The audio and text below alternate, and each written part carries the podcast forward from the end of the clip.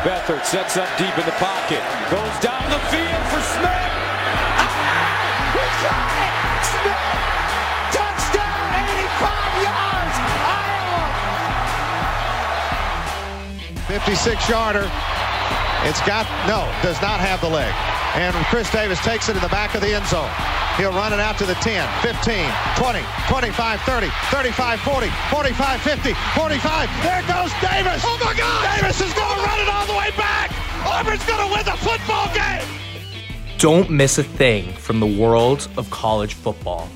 Stay right here for College Gridiron on WFUV Sports. What is going on, everyone? Danny Scott here with Tyler Who and Keenan Troy is joining us today. Guys, we had a great weekend of college football this week. Football is back officially. NFL starting this week, but we got week two of college football coming up. Before we get into the discussion, guys, how you doing? College football's back. I couldn't be better right now. I'm I'm glad to be here as always. College Gridiron's another highlight of the week, but now we're joined with by n- another guest. We got Keenan in the house. Another Glad guest, another host. Host. Well, you know how it is. Give Sorry. him, give him his, give I, him his. I, uh, I need my I need my coffee this morning. I'm a little bit you know under the weather. Keenan, I'm glad to have Keenan on here though. We're glad to have him here. Uh, College football's back. Got a great slate. You know that kind of did exceed expectations, as Keenan said before the show. And then we got a couple good games coming up. So I'm excited to be here and excited to talk about college football this week. Yeah, boys, it's great to be with you. Um, I think it's my first time on Gridiron. Um, long time coming. I'm a big college football fan, as Danny remembers from our freshman year dorm room, watching, you know, game day at 10 all the way through Pac-12 at night.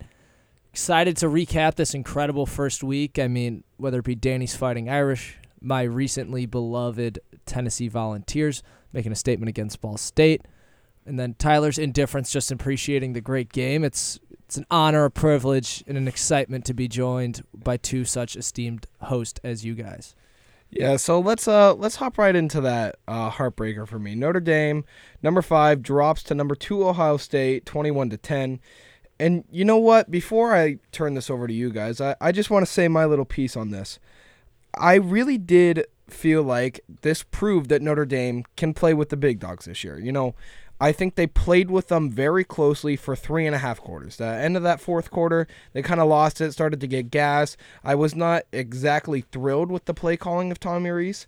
And uh, another guy that I was talking to the other day, he said that he thinks it would have been better if Ohio State had tied the game up going into halftime. And I kind of agree with him because it was going it felt like Tommy Rees was calling the plays to not lose the game instead of going to win. Historically, he's a very, very uh, big play play caller. He wants that deep ball. He wants a home run play, and he was just handing the ball off. And our run game got destroyed. I was very, very impressed with our defense. However, shutting down that Ohio State offense is something that is very, very hard to do. And they only allowed three touchdowns to be scored the entire game.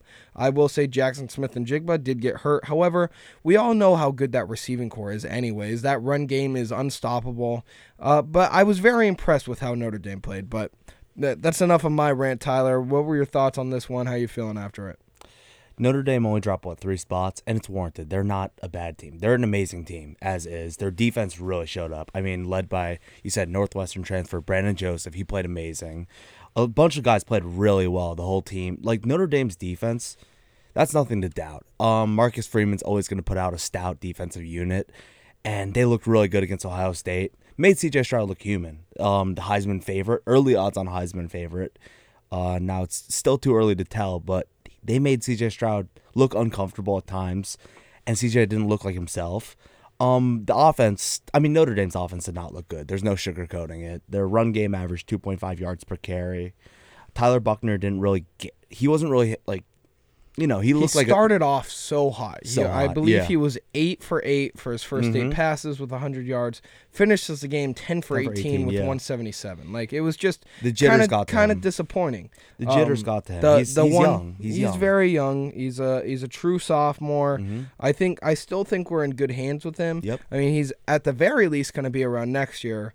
Uh, and uh, the way it's going right now, we're going to have him for another two years. And if we're being honest, Ohio State's defense got considerably better over the, over last year through last year, And going to this year, the Ohio State defense is no longer a weakness. So it's not like they were playing against some random team that was terrible. The Ohio State's defense is talented, and it's a it's a new system. I mean, for him at least, first real game experience against a top three team in the nation. It's it's gonna it's gonna be tough, but I'm not really worried about Notre Dame. Um, I still think Notre Dame's an elite team. Still think they'll probably win the rest of their games and get uh, you know, compete for the playoff. But you know, it's nothing to worry about. Marcus Freeman, uh, I guess he's 0 2 in his first two games as the Notre Dame coach, but it's against two good teams in Oklahoma State. it's against a team that yeah. finished fifth and, a, fifth and a against the number two team yeah, in the number two nation. team in the nation. So it's nothing to worry about. Ohio State, they notoriously do start off slow, so they'll they'll start to heat up. But this is a um, I would say kind of a disappointing game. It was a little sleeper, low scoring. Oh, this is the, Tyler. You know this is the type of game I love. You The love this type of defensive game. battles where it just feels back and forth the Yeah. entire time. You have no idea who's going to win. Can't get your confidence too high, and then of course Notre Dame drops it. But Yeah. I really enjoyed this one. Keenan, you got any thoughts on this one? Yeah, I think, you know, going into this and when we touch on Oregon versus Georgia, I always have said, especially in, you know, recent years, we saw it with Oregon playing Ohio State last year, for example, or, you know, even Oregon playing Auburn two years ago. It's a move that if you're Notre Dame, there's so much to be gained and not a whole lot to lose because, you know, they lose in convincing fashion in the sense that they hung around with Ohio State and you know despite punting on their last six possessions which might be a red flag for Notre Dame moving forward you were playing Danny you said the number 2 na- team in the nation so proving that you know hey at least on week 1 raw talent versus raw talent you know everyone's still kind of finding their place within each team's depth chart they're not that far off from an Ohio State. And so, you know, them only dropping to number seven or number nine, depending which rankings you like to go off of. I think it's uh, that scheduling, you know, not only lets Marcus Freeman know what he's got in a Notre Dame locker room, but more importantly, doesn't really ruin Notre Dame's playoff chances. And also, had they won, would have, you know, bolstered them to be considered maybe a number one team in the nation if they run the gauntlet on their otherwise cupcake schedule. For the Buck, Cupcake schedule. Hold on, they Whoa. do play Clemson and BYU. Clemson is not good. BYU, Clemson is USC. Clemson is not good, but they're still, you know, the to number be- five team in the yeah. nation currently. Right. which is fraudulent. But nonetheless, Yeah. for the Bu- for the Buckeyes in a game where they lost Jackson Smith Najibba and you know C.J. Stroud, it wasn't a Heisman caliber performance, and I think uh, maybe if you're a Buckeyes fan, you're a little disappointed just because after such a good season he had last year, you know, ultimately coming short of the playoff, you expected him to be the odds-on favorite for the Heisman Trophy and come out and real really set the world on fire against a Notre Dame defense that was good, but you know you'd expect C.J. Stroud to take it better advantage of. Still did have two touchdowns, but I think for Ohio State, it's a result you're comfortable with. If you're Ryan Day, you're looking forward to next week, and then when you sink your teeth into the Big Ten schedule, having a marquee win against a Notre Dame team bodes well for the Buckeyes in terms of their early playoff hopes. Yeah, I'm I'm gonna disagree with you and and a little bit of the fact that I think uh, you're saying Buckeyes fans are disappointed with how C.J. Stroud played. Sure, he didn't light the world on fire. He still had over 200 passing yards, two touchdowns, but this. I've been saying this for a while, and, and Tyler can vouch for this because we have conversations about it regularly. I think this Notre Dame defense is one of the best that we've had in years. We finally have a defensive minded coach who I think has a very, very good system. And I think, you know, for CJ Stroud to be able to win this game against one of the best defenses in the NCAA, in my opinion, I think it bodes well for his, his confidence. He he struggled. He went without JXN, who's his best receiver by far, best receiver in college football, in my opinion, and he's able to get it done against a top five team in the nation. The other thing that I have is I do think that there's still a chance that this Irish team can make the playoffs. If they win out, they, they'd have a win over BYU, they'd have a win over uh, Clemson, they'd have a win over USC, who everyone is extremely high on right now. I think this that is a good enough schedule with a close loss to another team who's probably going to be in the playoffs. So I think this this Irish team is built for success right now. We're pretty young. Uh, considering we got Buchner as our quarterback, Logan Diggs as our running back one, um, who is a true sophomore as well. This team is going to be around for a while, and I think it proved in this game that we have the talent that's able to compete. It's just whether or not they're going to be able to put it together this year. Still got a lot of time. Only time will tell. But I mean, as you said, your confidence is low. My confidence in Notre Dame is still pretty high. Um, as I said, young team. You said young team, new head coach, pretty much young head coach, players head coach. So I I think, think they said he's yeah. the second youngest coach in college football Really? right now Yeah, thir- he's- 36 years old. he's very young, and the players will rally around him. It's it's still early in the season, and this is one of the tougher Notre Dame schedules in recent memories. So For sure. this, if if they win out, and you know, win in pretty convincing fashion in some of their big games, I see them still making the playoff, considering who's in their way. Alabama, Georgia, Ohio State, the top three. So that fourth spot, um, you got it's it's still only week one, so it's still early yeah, tell. for sure. For sure. Notre Dame season's not over. Basically. Definitely not over. And who knows if we're going to see another year with two SEC teams. Uh, the SEC is very, very good this year. And let's jump right into that conversation with Georgia just taking it to Oregon. They they knocked Oregon out of the top 25, guys. That was how bad they they beat them. And They uh, sent Oregon to the WCC. the the Pac-12, man, uh, I- it's just the Pac-12 is bad. Uh, but number three Georgia beats at the time number 11 Oregon 49 to three. And Tyler, was I right or was I right? Uh, you undersold Georgia. That's the funny thing. These had three scores. They I won said by three seven scores. scores. I said they're the number two team in the nation. Which you were right on. I think I think this. Georgia team is still sick. Stetson Bennett's not Oh. as bad of a quarterback as everyone said he, he, was. he improved. He looked good. he looked really good. And you know, I'm not going to go out and say I think this Georgia team is is the favorite to win the Natty. I think Oregon was a fraudulent team. Oh, first so of all. fraudulent. Um, but Oregon had no opportunity in this game. Georgia just suffocated them on both sides of the ball. Uh, it felt like Georgia was on the field for 30 seconds at a time, and they still won the time of possession. They just destroyed this Oregon team, and I was very, very impressed by the showing.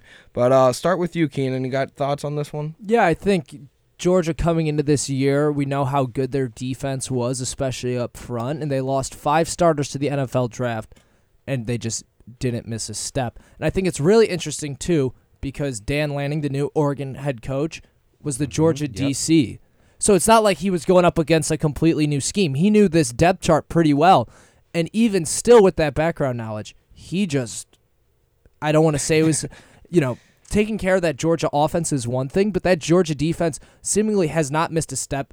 If not in, I don't. It's tough to say improved just because of how good they were last year, but seemingly looks like they have the potential to run that back in the SEC and just be an, a no business defense and not allow any other teams to score. For Oregon to drop out of the top twenty-five, I think it's a little harsh just because if this game proved anything, it's how good Georgia is. And yeah, there was some incompetencies from Oregon, but as you guys talked about it before the show, the Pac 12 is continuing to be this giant anomaly. I'm sure we'll see Oregon later in the year back into the top 25 because I do think that they are a solid program that, you know, rolled the dice much like they did last year against Ohio State in their first game of the year.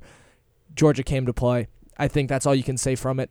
Top to bottom, Georgia looks to be as dominant as they were, and now, you know, the SEC once again, all eyes are to that in terms of how is it going to shake out, and you know, is it possible that two teams again, maybe even three teams, depending on how hot the SEC East gets this year, will we see a plethora of SEC teams with legitimate bids for the playoff just because of how good Georgia had proved to be in Week One?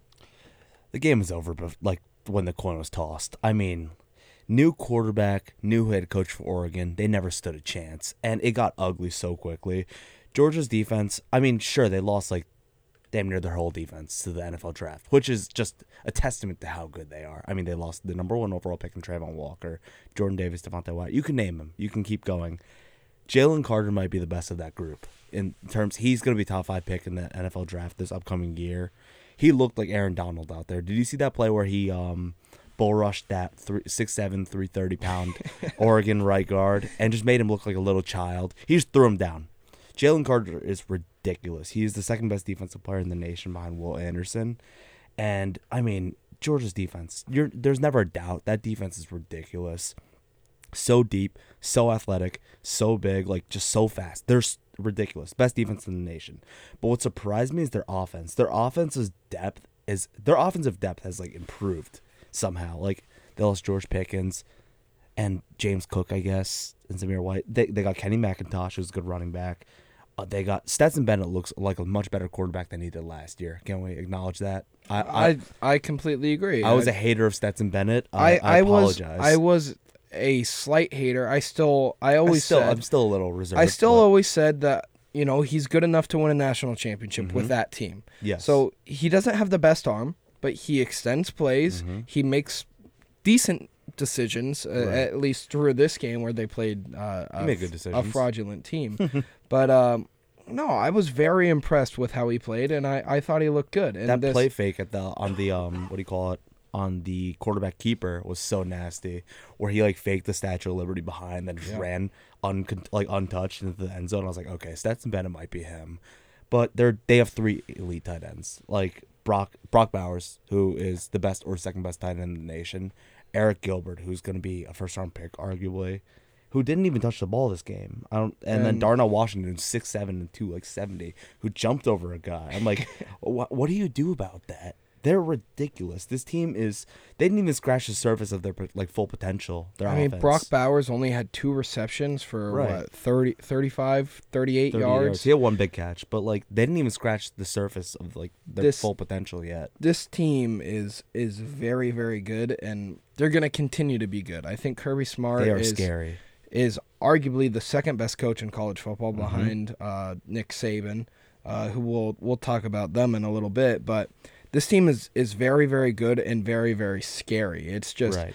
they can beat you in so many ways. They can score 49 points and hold you to 3. Like their offense was so good, their defense was so good. I think this is going to be a team to be reckoned with and, and for the entirety of the season. It's it almost I'm not going to say like last year, but it almost feels like last year where it's it's Alabama, it's Georgia, and it's everybody else. Right. And Ohio State's like a, clo- a eh, third, but we'll, we'll wait on Ohio State. They'll they'll find their stride. But Alabama and Georgia, Georgia won the national championship and does not feel like they got worse. Feels like they stayed the same, or if not got better. If not got better, Yeah, yeah. they somehow got better. They their offense looks deeper. Their quarterback got better, and their defense is still disgusting. So. They are a force to be reckoned with. I mean, you are so right on Georgia. You've been right the whole time along. I was a little bit the, off. The entire the entire year. I'll I give know- you all. I'll give you all the credit in the world. Yeah, let's go. But uh, let's talk about another fraudulent uh, Pac-12 Pac-12 team. And guys, you both know I'm a West Coast kid. The Pac-12 sucks. The. Oh, Pac-12. I hate the. Pac-12. I'm a Big Ten guy. They're the N- because they're Notre the N- Dame. they're the NFC is- East of college football. Yes, uh, Notre Dame should essentially be in the Big Ten. So I, I'm a Big Ten guy. Except but they're afraid to play the Big Ten schedule. Yes, that. I mean, I'm I not wouldn't gonna. take that I'm if I not were you, gonna. I'm not gonna argue with that take. I, I've Tyler. We've talked about. I Notre Dame shouldn't join a conference because they make so much more money not by not, but um, they they need a conference championship in in this day and age. But uh, another fraudulent Pac-12 school, which is the worst of the Power Five. Uh, Tyler made an argument that the AAC is better, and I don't. I was Absolutely. I was semi kidding, but semi serious. Don't absolutely hate it, but uh, Yeah. unranked Florida beats number seven Utah 29-26. And Tyler, last week we talked about how high we were on Utah. I think we both had them at number six in our top ten. Uh, they returned a lot of guys. Cam Mm-hmm. Rising's back. This team just looked flat. They it didn't feel like that Utah team that we saw at the end of last year that was hanging with Ohio State, destroying Oregon twice, and I guess Oregon is just Uh, Oregon's the- fraudulent. terrible. But uh, the SEC, when an SEC school team plays a Pac-12 school team, Mm-hmm. I'm going to take the SEC team every single time for the remainder of the year. I don't care if it's Vanderbilt. Mhm. The SEC is just so much better than the Pac-12, and Yeah, Florida levels. Florida There's proves levels it. Florida jumps from unranked to number 12 this week, the biggest jump in all of college football. And Utah drops from what 12 to 18, 17, something like that. 13. Yeah, they Um, fell to 13. Yeah, so they, they're, Florida's above Utah by one spot now. Yes, and kinda I funny. I think that's what it should be. They they Mm-hmm. beat them, um, but I I was impressed by Florida and and more so incredibly disappointed by what I saw from Utah. You want to go first, Keenan? Yeah, I think one, I don't agree with Florida's obscene jump because if you watch that game, their defense couldn't stop a nosebleed in that second half. And that's the truth of the matter. If it's not that pick in the end zone, maybe Utah wins that game, but it's a pick in the end zone, so we won't know. I think what everyone is so high on about Florida is that Anthony Richardson has the potential to be Lamar Jackson incarnate because we watched him against you know a Utah defense that there are question marks about now, but going into the season, everyone saw Utah. I mean, you guys said it yourself. You had him at six as a competent football team, and he was just making plays that you know showed off his veteran presence, but also his ingenuity within the pocket. I mean, everyone fell in love with that two point conversion. You know, the fake pass into a 360 and then a mm-hmm. boot and then hit a guy naked in the end zone. I was more impressed with Anthony Richardson's ab- ability to just run the football. I mean, he had that 53 yard house call on a, mm-hmm. a play that essentially he lets develop in front of him, drags the single safety from the left all the way to the other side on a high post, and then he just takes it to the opposite side. Really impressed with that. He scores two other touchdowns on the ground simply on re- two read options within the end zone. And I think Billy Napier, you know, a new coach taking over for Dan Mullen, who has a big Twitter presence. Like he didn't just get right out of Gainesville like four, like six months ago. Like figure it out, Dan. But I think Billy Napier should be really proud of this Florida team for hanging in with Utah the way they did. My only concern is they play a ranked Kentucky, and then you know we know next week in Kentucky though kind of slow out of the gates. Everyone's pretty high on the Wildcats, and you know they've got reason to make people mm-hmm. believe. But for Florida to jump this high, my only complaint with it is that I don't think they des- they're necessarily that good of a team. But them beating Utah and advancing so high in the rankings is going to conflate a lot of teams' resumes when you know say kentucky beats them this week. You're like well we just took down a top 15 team in florida. We should be making that jump too. So the parity in the sec is incredible this year. I think through one week we see that. But I, I just don't think that florida's warrants that. Show up against kentucky and then i'll be drinking the kool-aid with the rest of gainesville I agree with you there, Gannon. Uh, first of all, The Gatorade. yes, the Gator. I, I, I, as soon as i said kool-aid i was like i missed one yeah. Listen, first of all, Dan Mullen will not see the pearly gates for starting Emory Jones over Anthony Richardson. We all knew, everybody and their mother knew Anthony Richardson was much better. But I don't know why he started Emory Jones. That's why he's currently a TV analyst and not a head coach. Um, I'm still listen. I'm still like not low on Utah. Like I still think that Utah's a really good football team. Couldn't agree with you more. I still think they're uh, like a top 15 team in the nation. 13 is not a bad ranking for them. They're still elite or, or borderline elite. They just came out flat. And you got to remember, going to the swamp, unfamiliar unfamiliar territory, very tough place to play. Um, and like it's completely different than Utah, where it's Utah. You know, it's Florida now. it's, Utah. I'm not gonna say anything because um, you know, all seven Mormons might come from my head, but um, it's Florida. This is a completely different ball game. Here's where I'm going to disagree with you because Right. we saw essentially the same team go to Pasadena last year and play step for step with Ohio State. Ohio State. College football's weird. We know this. It's Yes. so weird. Uh, I still think that um, what do you call? I still think that Utah's a really good team. Cam Rising's he, they were a goal line. They were on the goal line. They were a touchdown like right there. They could have easily won that game. You know, Easily. stuff happens. It's college football. Um, and that's why they're 0 1 instead of 1 0. But they were so close to winning that game. It's not. It's not an indictment on how bad Utah is because Utah pl- they didn't play that well, but they're still a really good team. I still think they're the best team in the Pac-12. Pac-12 is still fraudulent though. So um, The Pac-12 sucks. pro- props to Florida. Uh, Anthony Richardson is him. Um, he reminds me. You said Lamar Jackson reminds me of Cam Newton so much. He's big body, so talented, can run, can throw. I want him in Big Blue next year. Can can we? I love the guy. Can we give him the the recognition that he deserves and compare him to the Florida quarterback and Tim Tebow? I mean, he he runs He's the better. ball like him. He's better. He's better than the. Did he? No, Tebow better- win two Heisman? Better prospect. Two, No, no, yeah. He won Two. one Heisman, two national championships. Yes. I'm okay. talking about prospect wise. Yeah. Well, prospect wise, yes, but uh, I think if we're gonna compare him to a guy, let's compare him to the running quarterback that led Florida to a natty and Sure, Tim let's do Tebow. it. Uh, he's a sophomore, six foot four, two hundred thirty two pounds, runs like the wind. This He's dude, huge. this dude is nasty, and I think he's gonna be good for a very long time. Um, who knows if he'll stick around to a senior year and pull a Tebow and go win another natty? I highly doubt it in today's day and age. He's getting that bag. He's going to the league. Yeah, but he's he's going to be good for a while. But enough with that. Let's glance over the last couple games that we wanted to talk about. Uh, number 23 Cincinnati loses to number 19 Arkansas 31-24. And Tyler, both of us said this. I I think I said uh, 35-24 something like that in my prediction.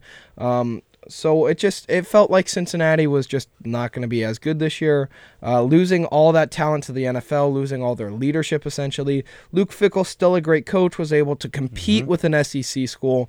However, you got to think: is he questioning not leaving Cincinnati after last season? Yeah, you should have left after like eh, sell while you're at your highest and go get that upgrade of a job because Cincinnati that was a dream season pretty much. They had the quarterback Desmond Ridder. They had all the offensive talent, All the so- defense. Their defense was disgusting. I don't know when the next time they'll have that. Um, so Luke Fickell should have gone. That being said, I respect his loyalty. Cincinnati's not a bad team. They're still a pretty good team. Um, they didn't play that well. They play, had a good second half. First half, they were dead, dead in the water. Arkansas is a good, an, another good SEC team. KJ Jefferson coming back for another year. He's he had four total touchdowns. Truth. He's him. Another guy that I'm really high on. KJ Jefferson's nasty. Um, Tyler, who confirmed wants to give out seven Heisman's this Seven year. Heisman's. Listen, I am all for the participation trophies. No, I loved KJ Jefferson last year, and he's really good. Um, this Arkansas team's good. Sam Pittman has another good program around him. I don't. I mean, are they one of the premier SEC teams? Not really, but they're borderline. They're pretty good. Um, they can give any team like on any given Saturday, they can give any team hell. And I like what they're building there. They played well. They deserve to. Where are they now in the rankings? They went up. I don't remember, but um, like, did they go up? Like They 16? are moved, up to yeah. 16. 16, that's three what I thought. So that's good for them. I mean, this is a good Arkansas team. So props to them. Cincinnati, yeah. Luke Fickell should have. He should have left. it was a, a terrible first half for Cincinnati, and then in the second half, you know, Cincinnati kind of gained a footing in the ground. At one point, they cut it to a one possession game, but it was just an Arkansas team bes- behind Jefferson that you know we were so high just a couple moments ago on Anthony Richardson.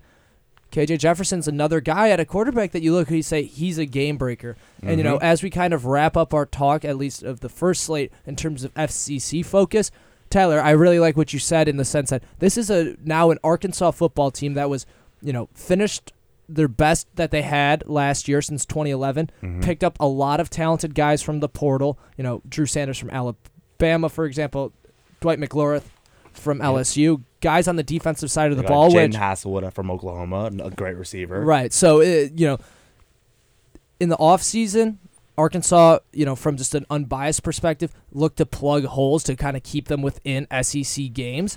And now taking it to Cincinnati, who I think a lot of people, as you guys pointed out, recognize that so many, you know, key pieces of their team had uh, moved on into the NFL that they're still a question mark, but it's still a team that you would, you know, you don't write off. You don't see You them still as have to respect them. yeah, right. So I think Arkansas showing out the way that they did, holding off a second half surgence from Cincinnati, it adds to the depth of the SEC in that, you know, it's no longer an Arkansas team that can go to Tuscaloosa and, you know, Saban can think, all right, this is about to be a five score game, which it could be just because of how good Alabama Yes, is. Right. It's now adding to that level of parity we're seeing in the SEC and pretty much college football in general that you don't know what Arkansas you're going to get, and they could trap a top hitter in the SEC this Yeah, season. they're dangerous. They have the tools to do it. Yeah, I, I completely agree. I just think that the SEC at this point is so much better than every Oh, other it's a conference. super conference. Uh, the the SEC and the Big Ten are, are just so so much better than than everyone else, and I think this gets proved by Arkansas just. I wouldn't say dismantling, but beating Cincinnati in it, what felt more convincing than what the score was. right. They always they were in control the whole game. But let's uh the last game I personally want to talk about if you guys got any more that you want to bring up. Um, did you guys watch this NC State East Yep. Carolina game? I, pe- I peeped a little bit. Of Yeah. it. I, I was think it was the best college football game. It, it may be the best college football game of the year. Re- well. There's only been one se- one like week. all, already, it was so good. And Tyler, I know how high you were on I was so on high, NC Devin State. Leary. Everyone was though. Yeah, I was. Everyone big was Devin NC. guy. 's- a lo- You know, a lot of people predicted NC State to win the ACC Mm-hmm. to have a legitimate chance at making the playoff. And then Dan, I was watching this Eastern Carolina game, and I was just sitting there like, a Eastern Carolina almost won. Yeah, They looked- should have. They, they- not they were not better almost. team. They They should have won. Missed They- a field goal and missed an extra point. They were the better team. they were the better team. And I think, you know, it it's something to be said about going into another stadium week one, jitters, you got all this stuff. However, this NC State team, they just they looked fraudulent. I, I'm I'm gonna be straight up. Devin Leary did not look Mm-hmm. He looked great. bad. He looked bad. Uh, and, and East Carolina should have won this game. Like you Mm-hmm. mentioned, they missed the last second field goal. Uh, They get a kick blocked, or not blocked, but shanked, just absolutely shanked a, a PAT. Yeah. Uh, I feel so bad for that kid that's the kicker there. He's Ooh. probably has death threats and, and all It- this. it's bad. All this stuff. Like, I feel horrendous for that kid, but. I mean, he is the sole reason that they did not win this game. we saw that happen. We saw another game, the Florida State LSU. The kick, kicker got his kick blocked to tie the game. Special teams, a lot of weird special teams this week. Hey, it's a say. it's a third of the game. It It's a is third of the game. Um, no, no matter what the skill position players want to tell you, oh, they don't want to play special teams. It is the third of the game. It's extremely important. And and how about this stat, boys? NC State shut out in the second half by Eastern Carolina. Danny, you brought up the term fraudulent. It's not for me watching that game. You know, especially in that third quarter when Eastern Carolina, you know, cuts it to a touchdown, and you know there starts to be some ripplings of momentum shifting in that football game. Not once did I see NC State have someone to go to to either mm-hmm. establish the run, you know, take some pressure off their defense that seemingly was out there for the majority of that third quarter. And, you know, as we said, Eastern Carolina had a legitimate chance to win this football game. NC State, I think, you know, for a lot of the guys who picked them to win the ACC or, you know, make it to a college football playoff or even challenge for an ACC title, there has to be reason for concern because if Eastern Carolina is, you know, showing that much fight, how is that offense going to stack up against a team like Clemson, who I think is fraudulent, but you know we saw that Their defense is still really good. their defense is, is ins- Very good. insanely stout. A team like Wake Forest, who last year could throw the ball, their defense couldn't stop a nosebleed, but they could put up points on just about anybody. And right. you even, know, even Miami's ranked, another ACC team. and you know, you know, you know, NC's always going to be competent. Yeah, they had a so great game. and Vodtech can sometimes get up, sometimes can't. So if I'm an NC supporter, I'm worried because Eastern Carolina show poked very exposed a lot of flaws within this football team, and I think they're leaps and bounds away from being a serious contender. As we were talking about some other contenders earlier in the show. I, I could Yeah. not I could not agree with you more. But let's talk about some of these contenders. Let's talk a, a little ranking stock, a quick one before we jump into the preview of next week. Uh, Alabama stays at one. Georgia jumps to two. Ohio State drops down to three after winning. Uh, a little surprising, but uh, like from what I said about Georgia, Georgia, Georgia stole that spot. They Uh, deserved it. Michigan jumps up to four. Clemson drops one down to five. A&M stays at six. Oklahoma up to seven. Notre Dame down to eight. Baylor up to nine. And USC sits there at 10. Biggest jump of the week, Florida jumps from unranked to number 12. And biggest drop, Oregon drops from 11 to unranked. Um, how are we feeling about that top 10? Any other teams that you're surprised about? NC State also dropped five spots from 13 to 18. Um, I overall I don't hate it. I, I still think Michigan is not as good as they were last year. Um, so I don't know if I would have them jumping Clemson. In, in my opinion, they jumped four spots. Uh, jumped over A&M, jumped over Oklahoma. I get them jumping Notre Dame, considering Notre Dame lost. Uh, but I still think this Notre Dame team is, is a top five team in the nation right now. I think they're better than Clemson, and I think they're worse worse than the big three that we see. They're better in Michigan too. Um, I Yeah, I don't really have any egregious problems with the big uh, the top ten right now. I guess Michigan. I think maybe put them at six and maybe move Clemson, keep Clemson at four, move Texas A&M up one. But other than that, it's, it's no like it's just nitpicking. It's no big deal. USC jumping from uh, fourteen to ten. I mean, we did say that they were a top ten team in the nation, so I guess it makes sense. Yeah, we both had them at ten. We both had them at ten. Um, yeah, I don't really have any major problems with the um top ten. Just a lot of just big jumps and big drops this week. Very just very volatile week. I, I think for my top 10, Danny, you know I'm a Notre Dame hater, but I think that they are better than maybe not Michigan. I know that Michigan took a serious drop off from last year, but I think it's tough to write them off. I think Notre Dame is better than everyone in front of them besides Michigan, except until you get to three. So I think Notre That's- Dame. That's exactly what I'm saying. I think they could be at five, but I think a loss to Ohio Yes, State, no, I- they have to be knocked. I think they they have to be knocked. However, Mm-hmm. I still think that this is a top five team in the nation. I think that'll get proved when they dismantle Clemson at some point this Oh, year they'll because kick both butt. both Keenan and I agree, and, and Tyler I, I assume agree, agrees that. Clemson's Clemson- kind of fraudulent. I, I had very high hopes for this team. They're fraudulent. and DJ still kind of proved that he's what happened not- to him, man? What he's not there. He's just not mentally all there. I he don't was think. He- disgusting in high school. He outdueled Bryce Young in the in the high school national championship, and now he's just he looks like he's very close to a position change to tight end or linebacker. He does not look like a quarterback. He just anymore. doesn't have that confidence. That I feel that bad for you need guy. that top ranked recruit to have. He, No dog if he could him. take some of Spencer Rattler's confidence, they both would be better players. that is so, that is so funny and My- it's so true. My only non-movement, and I just want your guys' quick opinion on this because they do take on my Tennessee Volunteers that I want to talk about when we preview. Is Let's no do it. movement for Pitt taking on unranked West Virginia. You know, a game that they won by the skin of their teeth. Great game, by the way. Yeah, a very fortunate pick six to end it. I kind of wanted to touch on this too because we didn't touch on it in our recap, but that game was everything we wanted for a Thursday night kickoff. Yes. of, Yeah. you know, Great game. Great way to start the fights. season. You know, bad blood. Gus Johnson. Gus, no, Gus No, was Gus was was, in Purdue. State. That Purdue, was also a crazy game. Great Penn as State's well. terrible at the sport of football. my fault. My fault. Yeah. Go ahead. um, Pitt, I think you know, saying stagnant at 17. I know it w- it wasn't a convincing win, and that West Virginia towards the end of the game looked, you know, they were driving, they just ran out of time. mm-hmm. I still think though there has something to be said about first weekend playing your rival for the first time in 11 years, you know, Yep. at a neutral site and coming out on top in the way you did being resilient and you know Pitt ran the football like it was their job.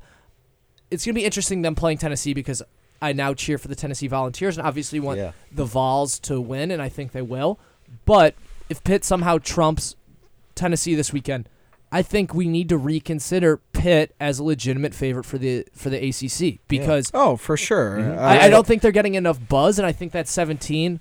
Because they're not. They're, it- they're not like cute. They're just like there. Yeah, they're very they're gr- they're a Gritty. Pitt, they're they're, They're a gritty. Pittsburgh football yeah, team. they're gritty. they If you guys saw Hard Knocks, like what does Oh. grit mean to you? It means you're from Pittsburgh. Pitt football is Pittsburgh. yep. for sure. I, I think what what I would guess is the reason there's no movement is because they don't know. They don't know whether this Yeah. team is good or not. They don't know whether West Virginia was good or not. It's they played safe. they played them in a tight game. I think, like Tyler just said, it's uh, the safest bet to do because I think JT Daniels is a good quarterback, Mm-hmm. Yep, and so is I Kedon think Slovis. I think he dueled against Kedon Slovis, and it was it was a very entertaining game to watch. First of all, but I think they just don't know right now. It's like you said, rivalry game, neutral site, two teams that might actually be good. Yeah. Um, so I think it's just a, hey, we don't we don't know. We're not gonna move you. We're not we're not gonna raise you. We're not gonna drop you. Yeah, but uh, if you want to jump right into that, let's start with that one. Tennessee Pittsburgh. Yeah. In Uh, Pittsburgh, I think if I don't, you don't mind me cutting you off, Dan. It's all you. Go for it. You start us off.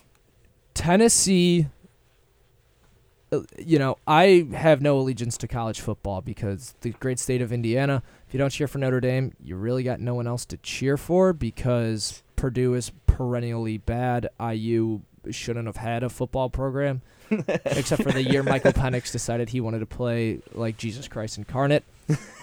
Tennessee started off the year against Ball State and handled them in comfortable fashion, 59 to 10 amassing 38 points in the first half. Hendon Hooker, another SEC quarterback that I think is the truth. You know, we talked on so many before. I think that he has shown flashes, and I know it was just Ball State, but especially last year too, with Tennessee kind of reemerging as a competent football team in the SEC. He runs the offense in which Tennessee can succeed under.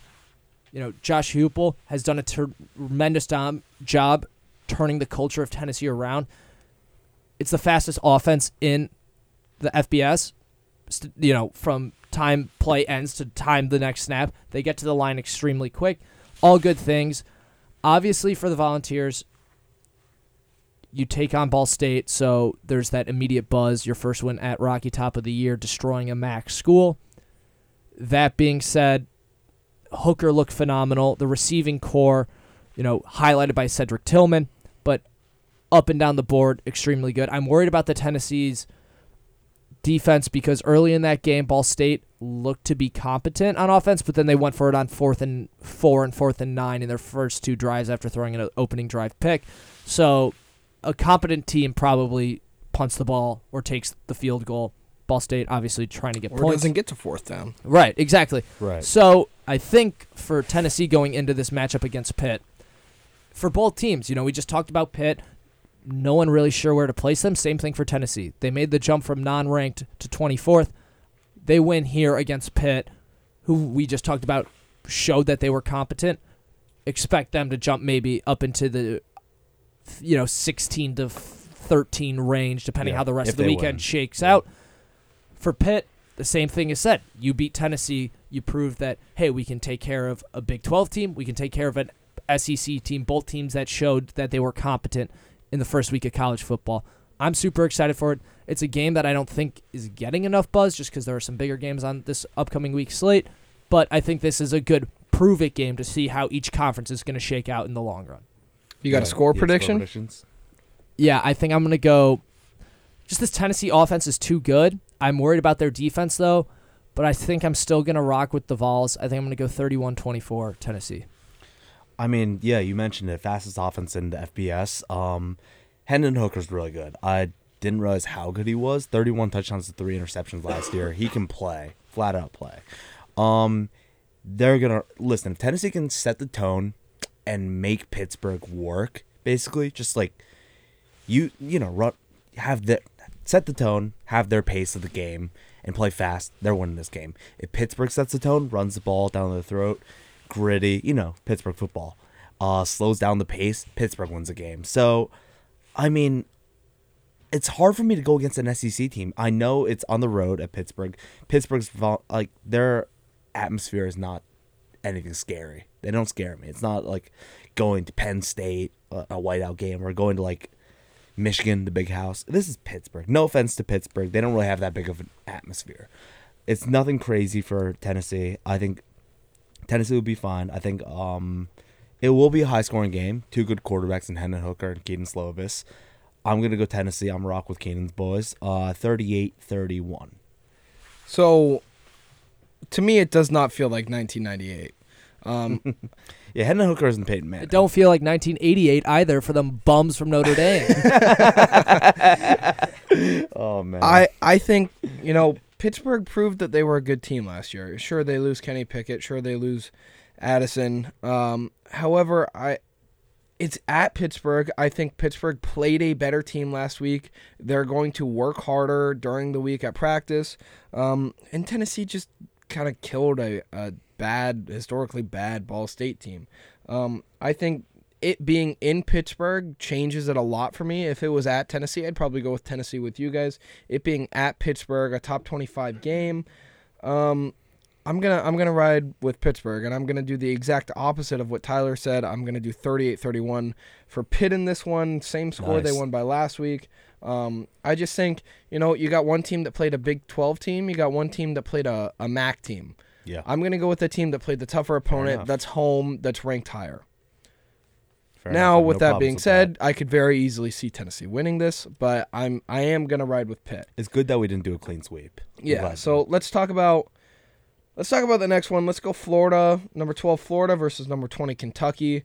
Um, I don't have a super super strong feeling on this one either way. I want to hear your guys' thoughts before I make my final decision. Um, it's the battle of two first round quarterbacks in Anthony Richardson, and Will Levis. Uh, I'm gonna go with the guy who does not put mayo in his coffee. um, and it's at Florida. It's at the Swamp. Um, Florida's winning that game. It's going to be a high scoring game just because two good quarterbacks, two explosive offenses. Um, give me 45-35. Wow, Florida. That is. I, I want to. I want some fireworks. fireworks, and um, I'm gonna go with the guy who can, who you know has a normal appetite. I think it's hard for me to go against the Gators, especially being a newfound Tennessee fan. We hate Kentucky, I guess. I don't know. I'm new to the fandom. but I will say Kentucky's defense is stout and really does a good job of smothering the run. So, you know, for a dual threat quarterback like Anthony Richardson, it's going to be tough when you can't establish the run to run, you know, everything else that he does so well. That being said, I think it's I got to go Kentucky. I'm sorry Gator Nation. It's just that defense is too porous for my liking and that, you know, Utah exposed it down the stretch that that there's a lot of question mm-hmm. marks on that You're right. Florida defense and you know, unless they run away with this one, I think Kentucky's going to have some final say in the fourth quarter and I just don't trust this Gators defense to do enough. But I th- I, I think we can all agree that Anthony Richardson is going to ball out yet again. Absolutely, you're the deciding sure. factor now, Danny. Man, this is this is a lot of pressure. It's I think, fun. I think I I gotta go with the home team again. Uh, I think last week we saw it against a what I think is a better Utah team versus Mm-hmm. this Kentucky team. They they were able to win at home, and Anthony Richardson got it done. With that being said, I think Will Levis is a better quarterback than Ant- Anthony Richardson. Ooh, really? Um, I I think he should be a top five pick this year. I think Ooh, he's I think hot. he's I think he's a stud. I, I am very very high on Will Levis this year. Um, potentially Heisman guy if Kentucky can run the table. yeah, he's good. um, he can play. But I do think Anthony Richardson, with his dual threat, uh, his potential uh, in this one, I think kind of sells me on it. Uh, I think it's going to be a close one. I'm going to go like 31 28. Florida wins another close, heartbreaking loss for for the road team. But two more. Um, we'll save Alabama and Texas because that's technically the game of the week. Um, this is the one that I'm most excited for. Number nine Baylor versus number 21 BYU. I am so exceptionally high on Baylor. They won last week versus the, the an FCS Albany team, but they won 69 to 10. Like if you're putting Nice. up essentially 70 points on any team, like what went right and what went wrong for the other team. Um, I think Baylor is, is very, very good this year. Before I give my prediction, I'll, I want to hear from you guys. This is gonna be. I mean, Baylor's the better team, but it, they're going the road against B. I don't know, man. BYU's. They're both good teams. We haven't really talked much about BYU, but I can't. I'm gonna go with Baylor. I just think that Baylor's a really good team. That's a team that I think is the.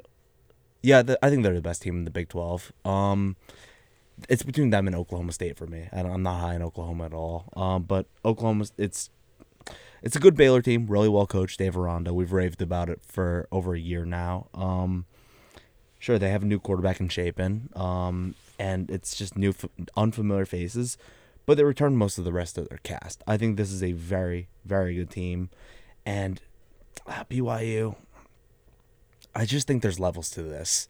I think Baylor wins this game. It's not going to be very high scoring. I think it's going to be like tw- it's going to be like 24 to 24 to 13. Be uh I'm going to go with Baylor. I disagree, Tyler. I think Baylor is like gonna drop, uh, not fifty, but I think it's. Wow. I think score wise, I'd expect BYU seventeen, Baylor forty two. I mean, if you look at their combined scores, Baylor scored 69, BYU scored 50. So maybe you are right, but I I just I'm just going to go with the historically. I feel like they're both good defensive teams. At least Baylor is. So I think it's going to be slow, grit and grind game, but Baylor's going to be in control the whole time. Yeah, the the first clean sweep of the day. I I'm Yeah. riding with Baylor. Baylor One is, of two, of course. Baylor is my team this year. That's not named Notre Dame. Um, I'm really really high on this team. I think they win this one 35-14. Uh, they take care of business. It's 21 to zero at halftime, and they just leave no doubt that they're gonna win this game. Um, sorry to BYU. You just I, I don't think you're as good as this Baylor team. I think you're a decent football team this year.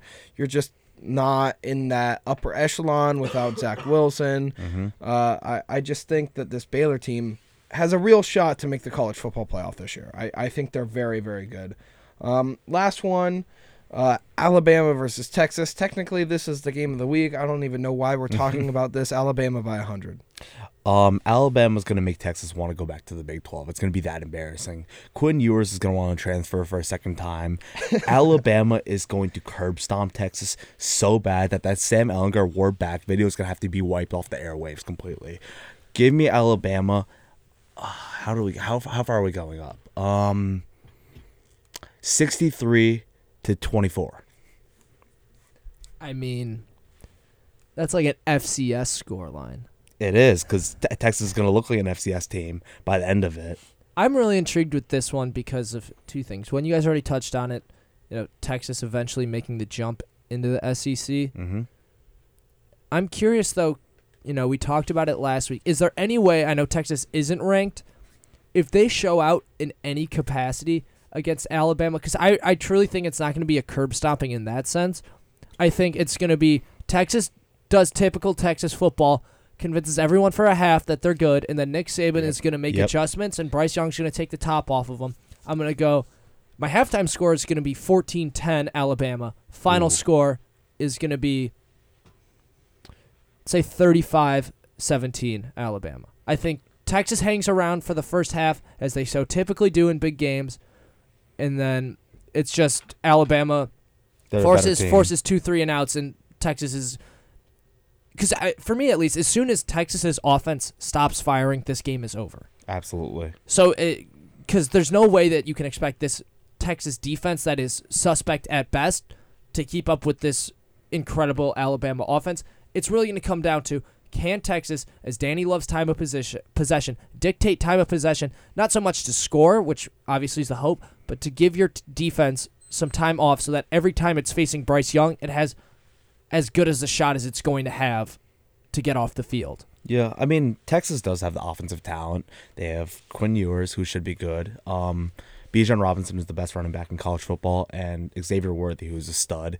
That being said, Texas, ah, you just they don't have stand a single chance. It's Sarke- it's it's Saban versus his former assistant and Steve Sarkisian. He's gonna bring the burn. He's gonna bring the heat, and um, this game is going to be over. Maybe three possessions into the first quarter. Yeah, I I'm gonna I'm gonna disagree with with you, Keenan, and agree with you, Tyler. I think it, it's just going to be a, a demolition from the start. I think Will Anderson is just going to tear up that Texas offensive line, and he's gonna make Quinn Ewers wonder why he left Ohio State. Um, I, I think this Alabama team is is the best team in college football. Over And- your and Georgia Wa- Bulldogs, over too. Georgia, and it, it honestly might not even be particularly close. Wow. I think this Alabama team is that good this year. They got the two best players, the best offensive player and the best defensive player in the nation, and I, I just think it's going to be a bloodbath from from the get go. I'm gonna go 63 to zero. Alabama Zero. wins. zero. I don't wow, think Texas. you heard it scores. first, Alright. listeners. That's huge. Danny, here's a bet right now. If Texas beats Alabama, what are you putting on the table? Uh, dude, I don't know. Whatever you want. I, there, A it's just- longhorn tattoo. I, uh, I Whoa, can't that's do a too far. I, I'll tell you what. I, I will I will wear a Tex. I will go buy a couple of Texas shirts and I will wear one to every single college gridiron for the rest of the year. Deal. Beautiful. We we have a deal here. But but if Alabama wins next time you're on, you got to wear a Notre Dame shirt. No, not Well, if that- they that's win. not if they No, win, if they no, shut 'em out. If they shut them out. If they That's shut fair. them out. That's more Okay. fair. Because that's those are the If, polarizing. if they Yeah, win, yeah. whoa, you just Okay. want to give them a Notre Dame shirt. yeah. Okay. So if it's a shutout, I'll wear ND gear to the next podcast. If they if Te- Texas somehow wins, you have to wear one every, Every single podcast. every, Every single, single podcast. podcast. And you know what, guys? I'm not an extreme Texas hater. Like my my NCAA 14 running back is currently at Texas right now. Like I I don't hate Texas. back when I Texas just was relevant. Yeah, Right, I just Texas think that. Alabama is that much better, where they're just going to wipe the floor with them. It's going. It's going to be a, a, demolition. Horns down. Yep, horns down. It's but, good, uh, bad, and it's going to get ugly. With that being said, uh, Keenan and I got a bet, so tune in for next week to see what's going on. I am Danny Scott, joined by Tyler who and Keenan Troy. Shout out Pat and Maturo behind the booth. College Gridiron is a production of WFUV Sports.